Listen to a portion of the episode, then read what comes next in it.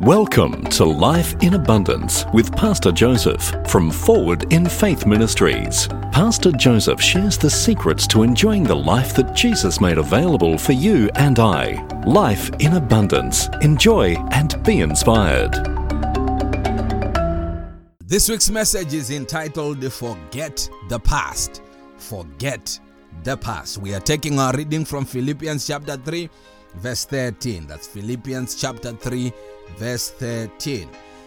It reads from the Amplified Version Brothers and sisters, I do not consider myself yet to have taken hold of it. But one thing I do, forgetting what is behind and straining towards what is ahead. Brothers and sisters, I do not consider myself to have taken hold of it. But one thing I do, forgetting what is behind and straining towards what is ahead. Let's take the same scripture, Philippians 3:13 from the Message Bible. From the message it reads, "No, dear brothers and sisters, I have not yet achieved, but I focus on this one thing, forgetting the past and looking forward to what lies ahead.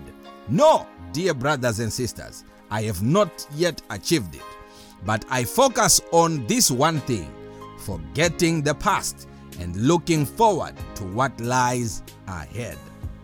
The message is forget the past. Now, last week we focused on pressing on or reaching forth to what lies ahead. But this is impossible if one still has a strong connection or a strong focus on the past. It is impossible to move forward when you are looking backwards. It is almost impossible to progress when our minds are stuck in the past. So, the encouragement is if we are interested, if we are really serious about going forward, about reaching our goals, about uh, enjoying life in abundance, about accessing everything that God has made available for us, we must look forward. We must ignore the past, especially the past that causes us not to progress, the past that keeps us stuck there. We must decide to forget that past. What we learn from this scripture or from this statement where Apostle Paul says, forgetting the things that are behind, there is a sense there of detaching oneself from those things in the past that hinder us from moving forward. Yes, it's not all the past that hinders us or that deters us from progressing, but there are some incidences, some events, some happenstances of life that happened in our past or even in our present that pull us back instead of pushing us forward. It is from such that we have to voluntarily or deliberately detach ourselves from them, making a decision to forget those past and exert our efforts into moving forward. Remember the example of an athlete. They are on a sprint 100 meter race. Their focus and their interest is on what lies ahead, the finishing line. There is no runner, there is no sprinter on the field who has great interest on the starting line. You, you rarely see a runner who is running, checking backwards at the starting line. They are all focused on the finishing line. This is very important. As we run the race of life, let us focus, let us detach ourselves from those past events, past hurts that always pull us back. And let's put our efforts in going ahead.